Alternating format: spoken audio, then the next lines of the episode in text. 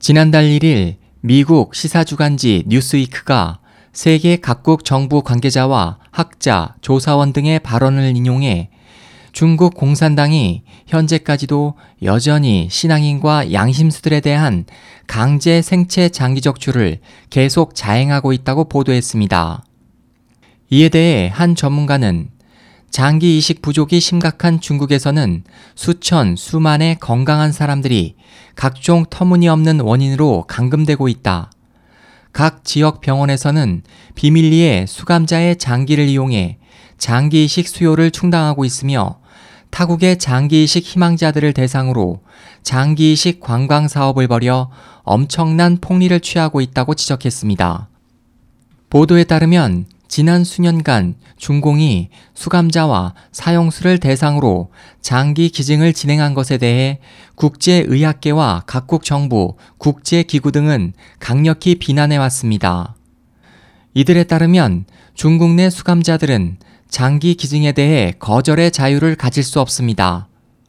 그동안 국제의학계를 비롯해 각국 정부, 국제기구 등은 중공정부에 수감자들의 데이터를 포함한 장기 기증과 상세 의료 데이터를 공개할 것을 수차례 촉구해왔지만 중공은 이에 대한 답변을 계속 회피해왔습니다.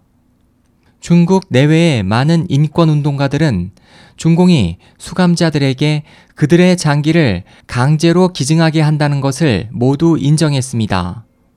중국 가정교회, 티베트 인권기구, 특히 파룬궁 수련자들에 따르면 중공은 지난 90년대부터 고문을 남용해 이들에 대한 생체 장기식 만행을 시작했습니다.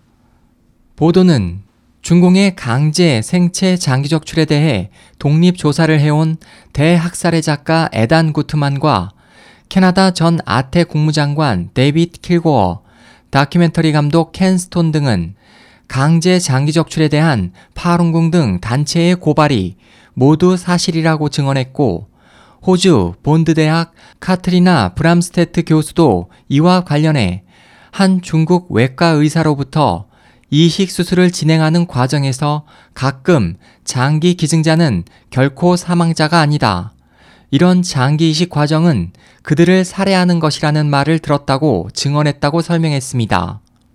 지난 2014년 2월 중공은 사형수의 장기를 더 이상 강제 적출하지 않겠다고 공포했습니다.